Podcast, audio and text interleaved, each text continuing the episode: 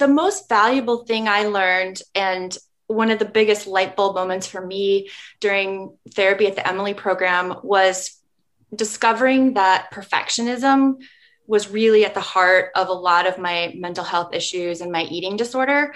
I had been told from the time I was a very, very small child that I was a pretty extreme perfectionist.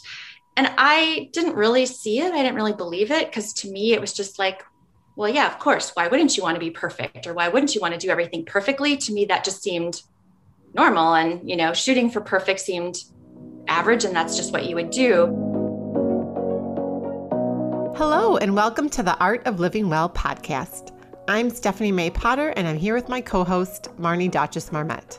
We created the Art of Living Well podcast to empower you to live your happiest, healthiest, and most authentic life. Each week, we will bring you inspiring and motivating conversations covering health and wellness topics, including fitness, mindset, food, travel, product reviews, and strategies from a variety of experts, including our own bank of knowledge. We are excited to educate, motivate, and inspire you to change the way you perceive health and discover your art of living well. Get ready to feel inspired.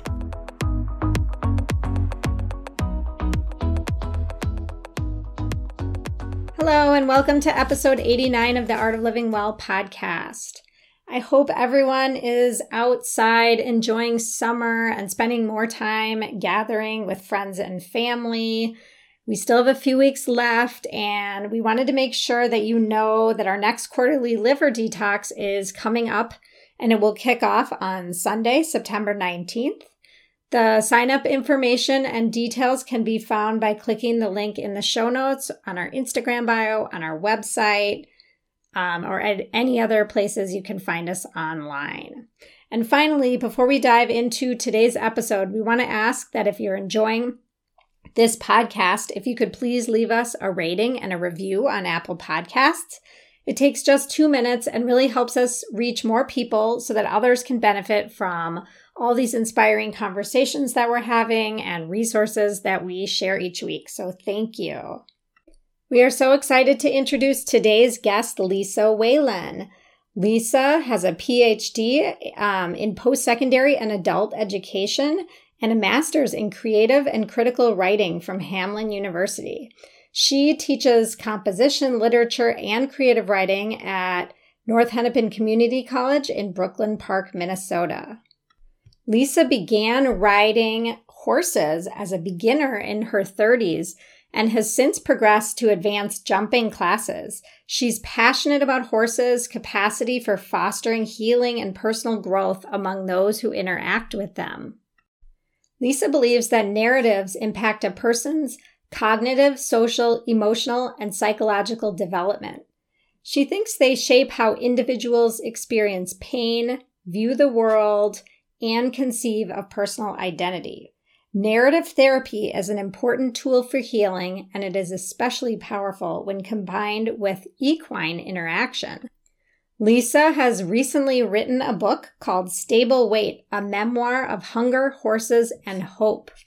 And it's the story about um, Lisa trying to be perfect and how that she ends up in a psych ward at the age of 29. Um, and she has an eating disorder, and that treatment sets her on a path toward health. Um, but her progress stalls until she meets 10 special horses and they teach her how to face her fears, trust her intuition, live in the moment, and love her body. In this episode, we talk a lot about letting go of perfectionism, taking up space, and trusting your inner compass, treating yourself how you'd treat your best friend, and taking things as they come instead of trying to control everything and everyone around you. We love chatting with Lisa about all of these themes and the insight that she provides um, based on her life's experiences. But first, a quick word from our new sponsor.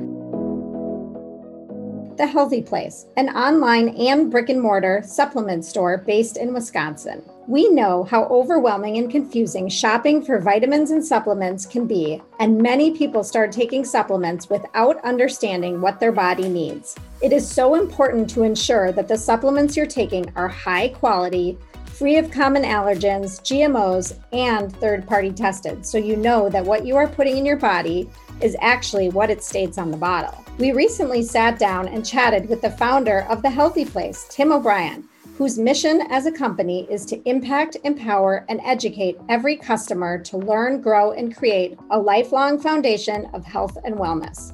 Both Tim and his wife and co owner, Becky, strive to inspire their customers to make healthy changes that will impact every area of their life, and we couldn't agree more with their values. One of the things that sets the Healthy Place apart from the other places that you can buy supplements from is their team of wellness consultants who are ready to help you find the highest quality product. They won't just find you a product for what you believe you may need, they ask questions to understand the underlying condition that you're trying to address and they really guide and educate you on your journey to find wellness. And now they have an online chat feature that duplicates the level of service that you get from their in person store, allowing you to receive personalized service from the comfort of your home. Some common ailments they love helping customers address include chronic pain, stress, anxiety, sleep issues, and even energy and immunity. We were so impressed with their genuine desire to help educate and motivate their customers to get to the root of their issue and address it in a very holistic way.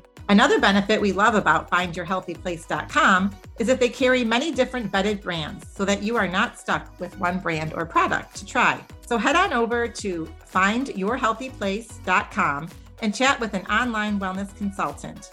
You can use code LIVINGWELL for 30% off the full price of your supplement purchase. Hi, Lisa. Good morning. Hey. We are so excited to have you as a guest on our podcast today. I'm um, thrilled to be here. Thanks for the invitation. Yes. Um, we're excited about your new book that you wrote and just for you to share all the valuable and inspiring messages that you've learned through all your life's experiences. So, to start out the conversation, everyone has a story, and we know that you have quite a journey from growing up as a shy and timid girl in Nebraska through some trauma in your teenage years to learning to ride horses later in life, and then ultimately writing and publishing a book. So, could you share your journey with our audience? Yeah, um, I like you said, I started out very shy, and I always thought of myself as just very ordinary. Growing up in Nebraska, where it's not a place that you hear about much in terms of like national or even regional in the in the midwest you don't hear a whole lot about it. It's not given a lot of attention. And i kind of thought of myself as just the typical you know girl growing up average in school average in this average in that. And um, i think I, I was very shy and i had a lot of self-image issues but i don't think i realized a lot of that except for the shyness when i was young. And it's only through looking back that i realized how there were some contributors to that built upon my shyness and made me, I think, even more have even more struggles with my self-image. But in when i was in third grade right in the middle of the school year my dad got transferred for his job and we moved to omaha. And you know it's only probably four or five hours away from the town i grew up in which was north platte. It was still in the same state and everything but for some reason that proved to be pretty I, I wouldn't say traumatic, but it was pretty dramatic for my sister and me both. We had a pretty hard time adjusting to being in a bigger city. It was a very different setting. The people that we met at school had very different values, and just everything about it was so different. It was kind of a culture shock. So we went through a hard time adjusting. And then things went along pretty smoothly until I became a teenager and I was in high school. And I had this relationship that just the breakup was really rough and it it, it kind of set off a lot of those body image issues for me again and some of the shyness because I had just started coming out of my shell. And so that's really when a lot of the struggles with the eating disorder and the depression started. And I had a couple of like instances where I tried to get help, but doctors were not particularly receptive or didn't really take it seriously. So my issues with the eating disorder and depression carried on through college and then into my mid 20s. And it wasn't until I was in Minnesota after college that I finally felt like I could get help. And I asked for an appointment at the Emily program, which is now a really nationally renowned center for eating disorders. It started very small here in St. Paul.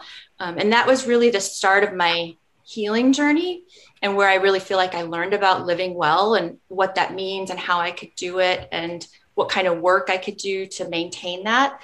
But the real turning point for that came when I just on a whim started taking a few horseback riding lessons at a small farm in Wisconsin, just over the border. And there I I, I, tell people it was kind of like a practicum for therapy. It basically had me practice and apply in the moment and in real life and in a physical setting what I had learned about wellness and balance and all of those things in my therapy. So it's a very small individual Midwestern journey and very unremarkable in some ways. But the fact that I ended up riding horses as an adult and then went on to write about it and publish a book made it feel sort of big to me as someone who was shy and didn't really want a lot of attention when I was a young kid. Well, well, first of all, thank you for sharing your story. And I want to say that I think everybody's story is important and deserves to be heard. And so you should never say that your story is unremarkable because it's your story and it is remarkable. Um, but I'm curious to hear more about, if you don't mind, about your eating disorder and what what did you learn about yourself in that process that you went through i guess maybe with the emily program? And what insight really helped you kind of dig into those issues? Yeah the most valuable thing i learned and one of the biggest light bulb moments for me during therapy at the emily program was discovering that perfectionism was really at the heart of a lot of my mental health issues and my eating disorder. I had been told from the time I was a very, very small child that I was a pretty extreme perfectionist. And I didn't really see it. I didn't really believe it because to me, it was just like, well, yeah, of course. Why wouldn't you want to be perfect? Or why wouldn't you want to do everything perfectly? To me, that just seemed normal. And, you know, shooting for perfect seemed average and that's just what you would do. But Uh, my therapist at the Emily program really helped me to see how much of a perfectionist I was, both in terms of the extent and uh, I guess in terms of depth and breadth, I would say I was pretty perfectionistic about everything. And uh, it doesn't necessarily apply to everyone, but it's a pretty common trait among people who suffer from eating disorders is this idea of wanting to be perfect and feeling like you have to be perfect in order to be worthy and to be loved and therefore to be happy, which is ultimately, I think, the end goal. But in my head, none of that was linked. I didn't see the through line until therapy really helped to enlighten that for me. Um, so perfectionism was a huge one. I had to learn how to recognize that and then once I recognized it, I had to learn how to negotiate. Is this an appropriate situation where maybe shooting for perfect is okay? Or is this me being compulsive about it and maybe I should cut myself a break and be a little kinder here? And that was the other thing that therapy really helped me realize was I was pretty hard on myself and I was not nearly as kind or patient with myself as I was with other people and again it was something i had a blind spot. I didn't i didn't see it. I you know i just thought that was pretty normal until my therapist helped me to see wow you know you wouldn't treat anyone else that way right? You wouldn't say that to anyone else or about anyone else. So why would you say that to or about yourself? And that was a pretty big learning curve was learning to recognize when i was being unnecessarily harsh or judgmental or impatient with myself and learning to grant myself some grace and kindness and patience. And horses were so instrumental to that too. I don't want to go on too long, um, but if you want, I can talk a little bit about that. Yeah, no, absolutely. I mean, I guess before you you dive into the horses, because we want to talk a lot about that. You know, I just find it you know, it, it, saddens me. And I think Marnie and I, we have lots of conversations with women who are so hard on themselves and have this perfectionism, this perfectionistic tendency. You know, we just, we just dropped an episode recently talking exactly about this. Mm-hmm. You know, you, are not perfect. Now let's deal with it or something. We kind of. Uh, I'm going to tell you the episode it. number while you guys are talking. Yes. Um, you know, why I'd love to just dig back, dig a little bit more, maybe specifically to either what you think contributed to some of that, maybe growing up, or what you've experienced or seen in others since going through this and writing the book. Yeah, I agree with you completely. I, in hindsight, I've seen a lot of the perfectionism, especially in women, I think, and especially with body image and self image. And I'm not exactly sure where, in the big scheme of things, where that comes from. I suspect maybe you know the world or at least the society we live in was sort of built for and around white men and that was sort of the standard. And so i think a lot of us as women we grow up comparing ourselves to that standard and looking to see well where do i measure up? Where am i at with that standard? And that probably develops a habit of perfectionism because we're always comparing ourselves and measuring ourselves to some standard somewhere. Um, on a more personal level writing the book really helped me to trace some of the places where that came from. Um, I, I, think part of it was religion. I was raised Catholic, um, and my my parents were a former priest and a former nun, actually. So, oh, wow, yeah.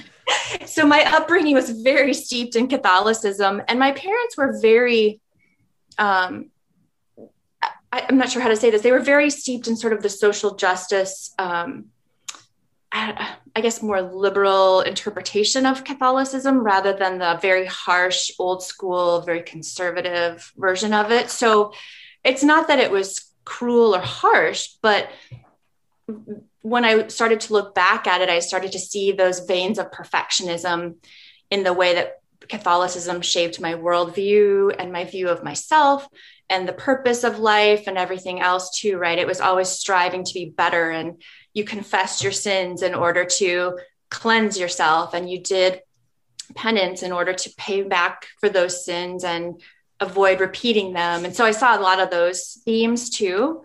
Um, i think another well a related piece of that was my dad um, he had an unusual upbringing that I, I see echoes carrying into in my life and into perfectionism too.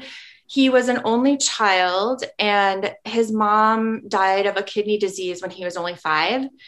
And then his his father, who was also an only child, so he really didn't have any extended family, sent him to seminary school out of state when he was 14. Oh, wow. And he basically was raised there for the rest of his upbringing. They weren't allowed to visit home their mail and phone calls and everything was really restricted. And so I think that shaped his worldview and his sense of perfectionism and everything else too, which then affected how he parented.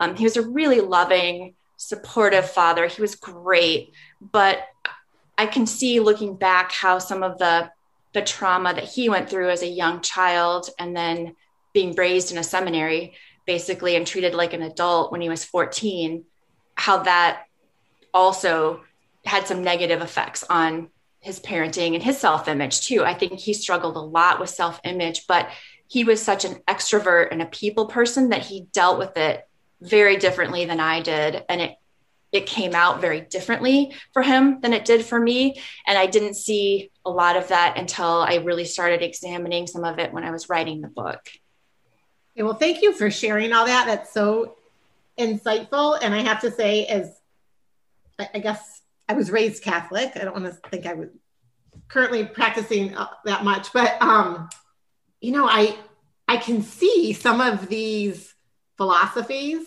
And my parents were very, very strict Catholic. They weren't former nuns and priests, but they were, but they were, but they were strict Catholic. And the sins and the penance, like all this is making sense with these perfectionism perfectionistic tendencies um, and then really how like your parents experiences and again our parents were all doing the best they could with what they had so this is like no judgment absolutely none but their experiences become part of us and I think like that's what like some of this like the therapy and the things that you did writing the book, like writing the memoir was probably therapeutic, right?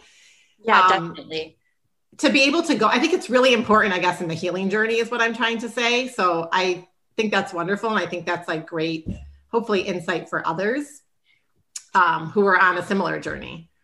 Yeah, and I um it's really interesting what you said about, you know, no criticism or judgment. I I don't take it that way. And it just reminded me that like I know my mom was she was she's so supportive. Like my parents were great. I have nothing negative to say about them. I, I feel incredibly lucky. And i hope that comes through in the memoir. This was not at all sort of a you know a tell all or blame my parents for for my problems kind of thing because i was incredibly fortunate. And my mom was a little nervous when she found out i was writing this memoir and i kept reassuring her. I'm like you have nothing to worry about. I have nothing bad to say. The only potentially negative things were that um, you know a lot of my dad's struggles came through in terms of having a pretty fiery temper and having being fairly impatient when i was young and so that did complicate, I think, some of my self image issues, some of how hard I was on myself. But I, writing the book and thinking about where that might have come from, from him and his upbringing, actually gave me even more compassion and mm-hmm. understanding mm-hmm. and forgiveness for him than I'd had when I was younger. And I was just like, geez, chill out. You know, why are you freaking out? Why are you getting so mad about these little things?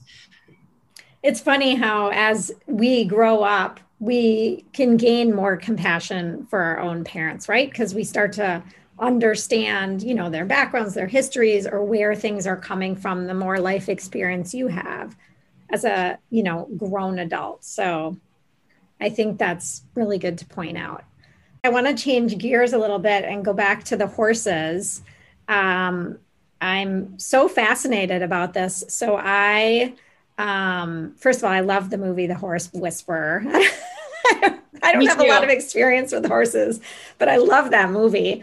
Um, and I know the girl, you know, uses the horse. They they use the horse in a very therapeutic way for the young girl in that movie. But um, I also had like a horse experience when I was out in Arizona at a wellness spa a few years ago and horses actually make me nervous, but they had us doing things like brushing the horse and like trying to lift the leg and walking the horse around the ring and doing all these things. And, and then they would tell you, like, you know, what's going on with your own personality based on the way you react to the horse. So I'm really curious to hear you talk about um, how the horses have helped you through your own recovery. Yeah, I can relate to so much of what you said. I, even though I was interested in horseback riding lessons and wanted to do it, once I actually got there, because um, I really didn't have any experience with horses either. I went to a one week camp where we rode horses when I was 12. But other than that, I had no experience or exposure to them. And once I got there as an adult and I was next to them, I was like, well, yeah, they're really big and they're really strong and they have metal shoes on their feet and they can kick. And, you know, it was pretty intimidating, even though I wanted to be there and I had taken action to be there. Um, I think one of the most powerful experiences for me very early on at Seventh Farm, where I took lessons, is they they require of everybody who starts as a beginner that the third week of your lessons you do something called groundwork and it's basically just getting comfortable and familiar with the horse from the ground rather than in a saddle. So they had us with no equipment or tack or anything. We would be on the ground with the horse. And the whole point was okay, you've got to move this horse using just your energy and your intention. You don't get to touch them, you don't have a lead rope. And that was very intimidating. I was like, you've got to be kidding, right? And it sort of dialed right into so much of what I was trying to work on in therapy because suddenly I felt like when I was growing up and so much of my eating disorder was all about wanting to be tiny and small and insignificant, not wanting to take up space, wanting to be invisible. And suddenly here I had to project physical presence and I had to take up space because horses communicate by giving and taking personal space. Um, if they, the more senior and dominant and higher in the hi- hierarchy a horse is, the more they get to sort of move in on other horses or determine the personal space between them. The lower ranking horses will always move out of the way for a higher ranking one.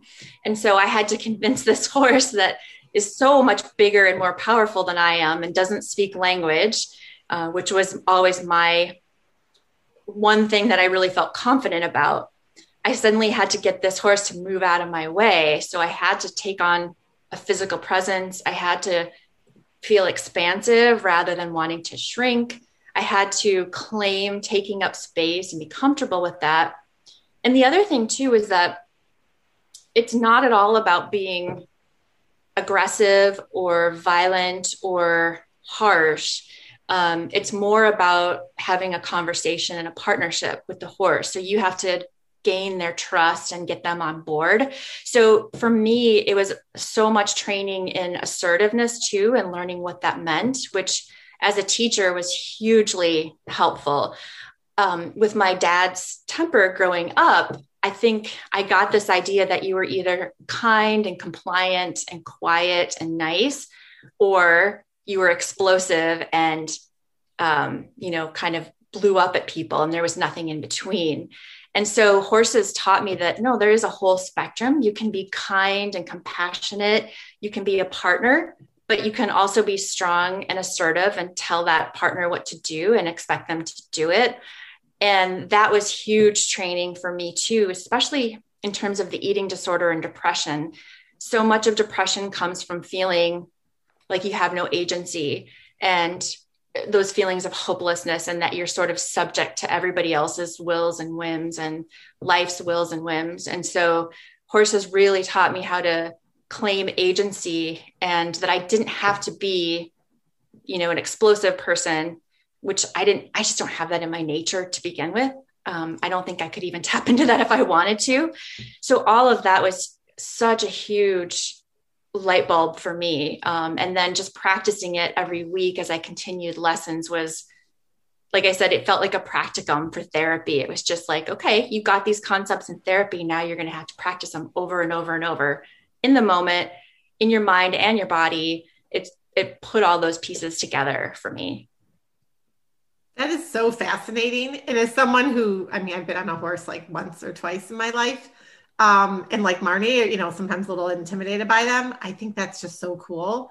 Do you think there's something specific about horses, or is can this concept be brought into other animals?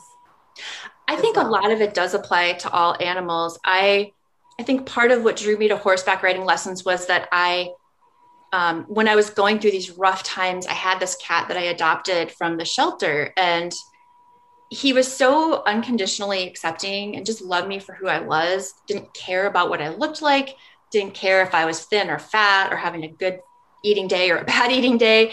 Um, and he was just such a constant, steady, loving presence, even though he'd come from a very harsh situation. You know, he'd had a lot of uncertainty coming from a shelter and being given up and all of these things. So that, that really started my affection for animals. And then I started volunteering at the shelter. And I learned so much about the bond between animals and humans and how to read their behavior and communicate. Most of my life, I'd been afraid of dogs and I really didn't like them. But I became a huge dog lover through this and um, learned a little bit about dog or animal therapy too. Um, so I think it is broadly applicable to animals, but there are some unique things about horses. They're incredibly sensitive. And Marnie, you had mentioned that they reflected back, and um, the people that were doing the activity that you did said, Oh, well, the horse is showing this about your personality or your state. They're really uniquely talented at that. And the psychology of it was always fascinating to me. Um, it might not be to other horse, non horse people, but it all stems from the idea that they're prey animals. So their every thought, behavior, feeling, it's all driven by the fact that they're prey. And the only defense they have is their herd or fleeing. They don't have any natural defense mechanisms. And so to them, everything is a threat until they learn that it's not. and it's not just a little threat, it's potentially a threat to their survival. And I think I identified a little bit with that too, just metaphorically. So, um, because they're so tuned into that and if their survival so um, dependent on it, they're really receptive. They're just aware of everything that's going on and they they really operate on energy. So they're great at sensing your energy and emotions. And sometimes, even when I'm not aware that I'm feeling something or preoccupied with something that happened at work or whatever, and I get there, I can start to see in the horse's behavior and how they're reacting to me. Oh, hmm, I, something might be going on with me. I might need to think about that. So they are really uniquely gifted, I think, in helping humans work through a lot of you know their challenges or their emotions or i know a lot of equine therapy has is being developed and it's growing for victims of ptsd for soldiers coming back from war who have ptsd and there are even some prison programs that use horses to help teach things like compassion and partnership and assertiveness versus aggressiveness and things like that too. Wow so interesting and fascinating. It's like a whole other world. it is, yeah. And I think that's why, you know, I thought I was just going to take a few horseback riding lessons one summer as a fun little summer activity. And now here I am, how many years later, still riding every week because there's there's no end to the learning, which is part of what I love about it too. So let's I mean we've talked a little bit about the fact that you've written this book, but you have a book that you published fairly recently Stable Weight, a memoir of hunger, horses, and hope. And I know each chapter of the book provides a takeaway message for living well. And we talked a little bit about letting go of perfectionism, but can you maybe talk about some of these other areas um, and just dive in a little bit and provide some insight to our listeners? Yeah. Well, one of the things that horses have really taught me a lot about is leadership, which, you know, I, when I before I started horseback riding lessons, but when I was still dealing with a lot of depression and eating disorder, I was trying to become a college professor. And teaching for most of my life had just seemed so outside the bounds of what I wanted or could do because I was so shy and didn't like attention and didn't like people looking at me. Um, but I found that I really liked teaching, but I, I needed to learn more about leadership and assertiveness. And so part of what riding teaches is that you have to be a partner and a leader at the same time in order to get the horse to do what you want, especially when you start jumping obstacles and the stakes are higher for, for both the horse and the rider.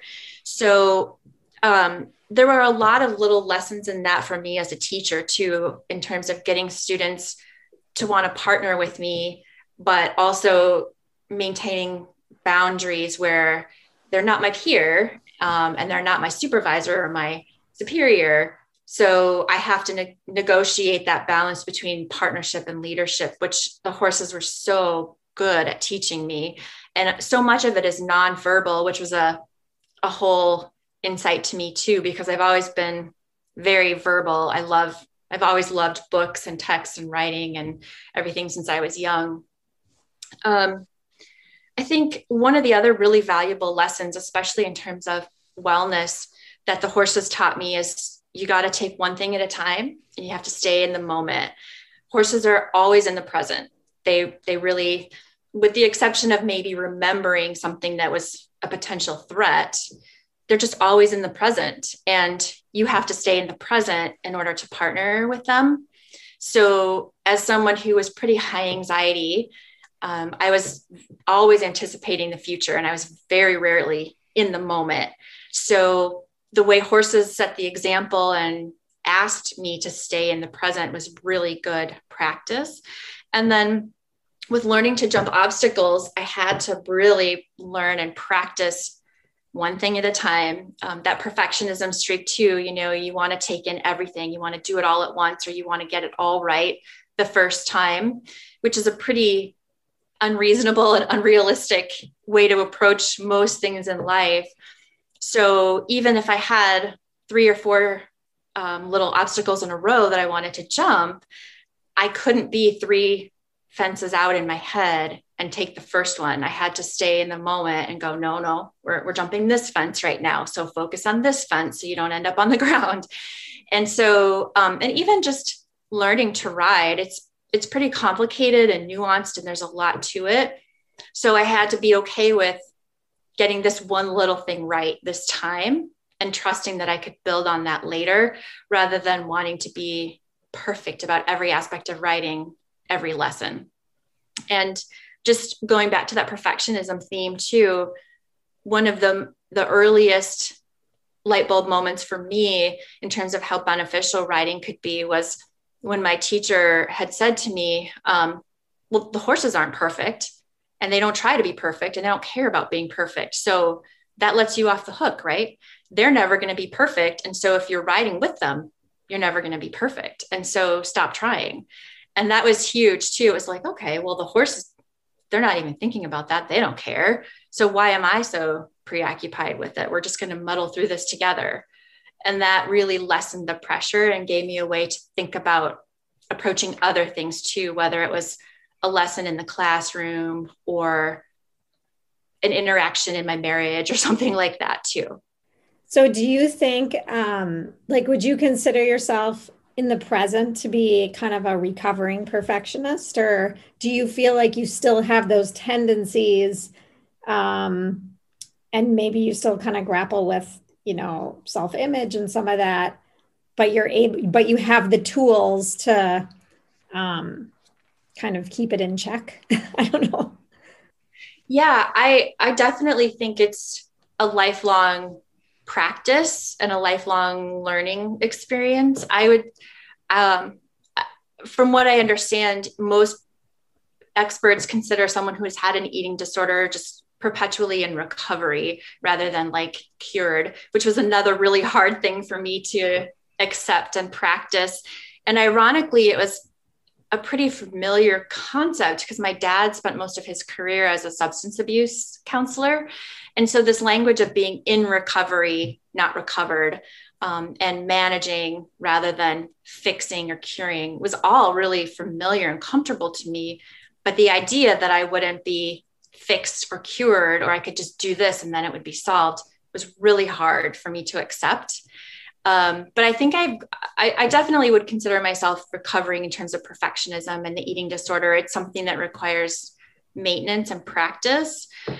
Um, but that's been a really good lesson for me too. I would I would say I'm much happier and healthier now having learned how to do that and still having to maintain it than I ever was before when I maybe looked more like the way I wanted to look, if that makes mm-hmm. sense.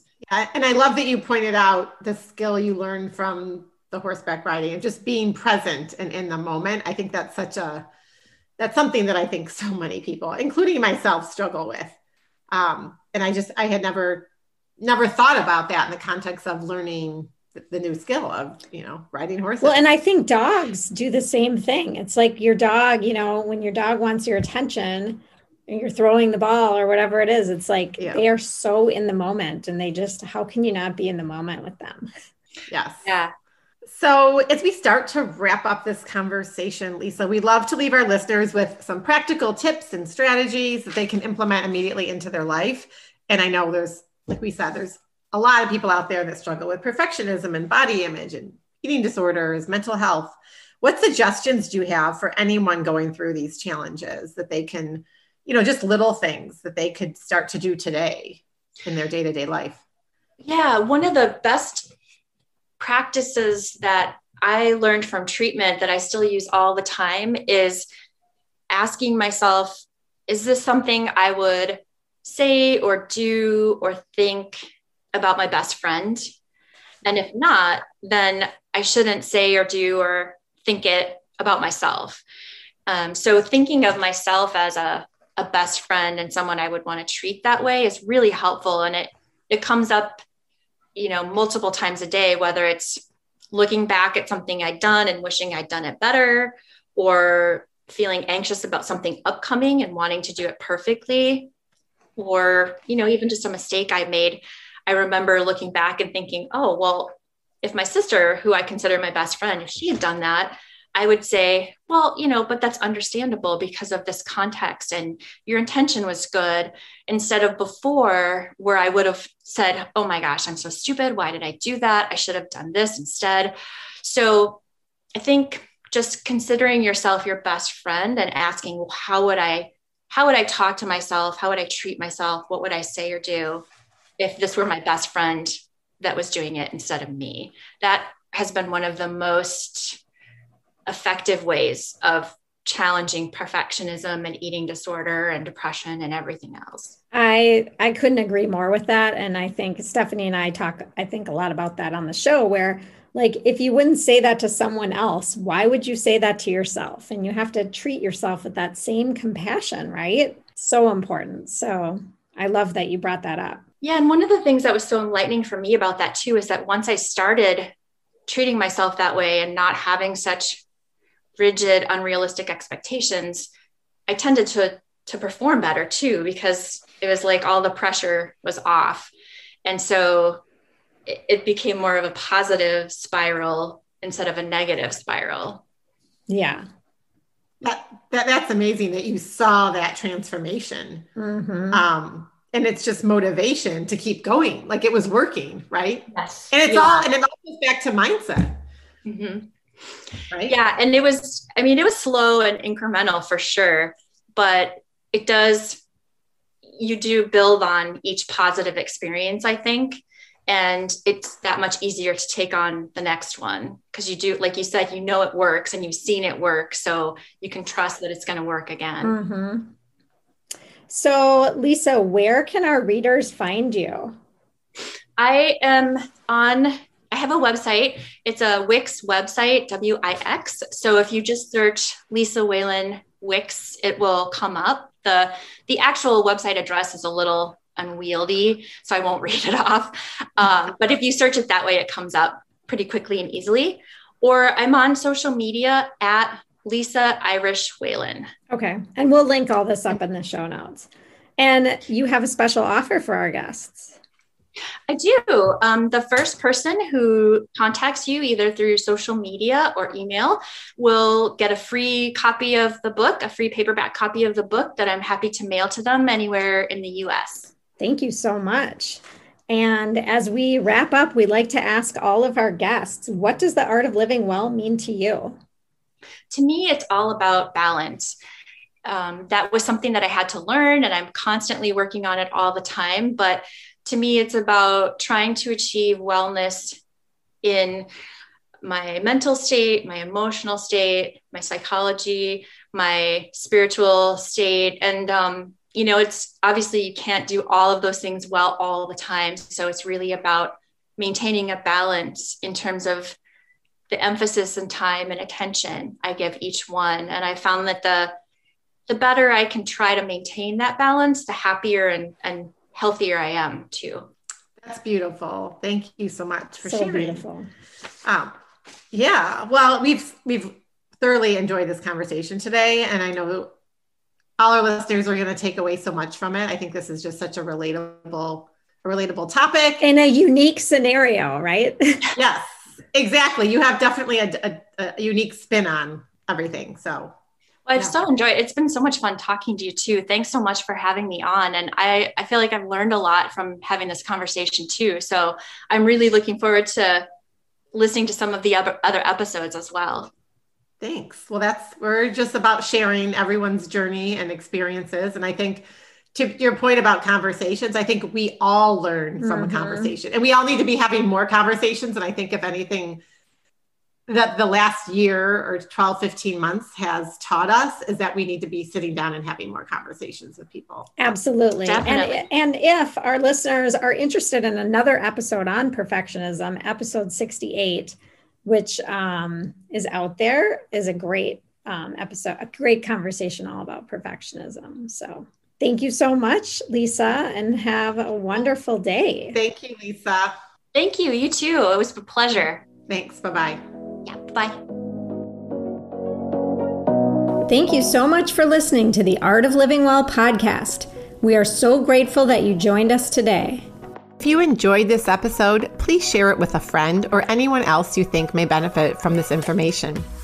We'd love for you to subscribe to our podcast, leave us a review, and tag the Art of Living Well podcast on social media. If you want more inspiration in between episodes, you can find us on social media at the Art of Living underscore well on Instagram and Facebook, where we will share snippets from our daily lives and our journey to living well.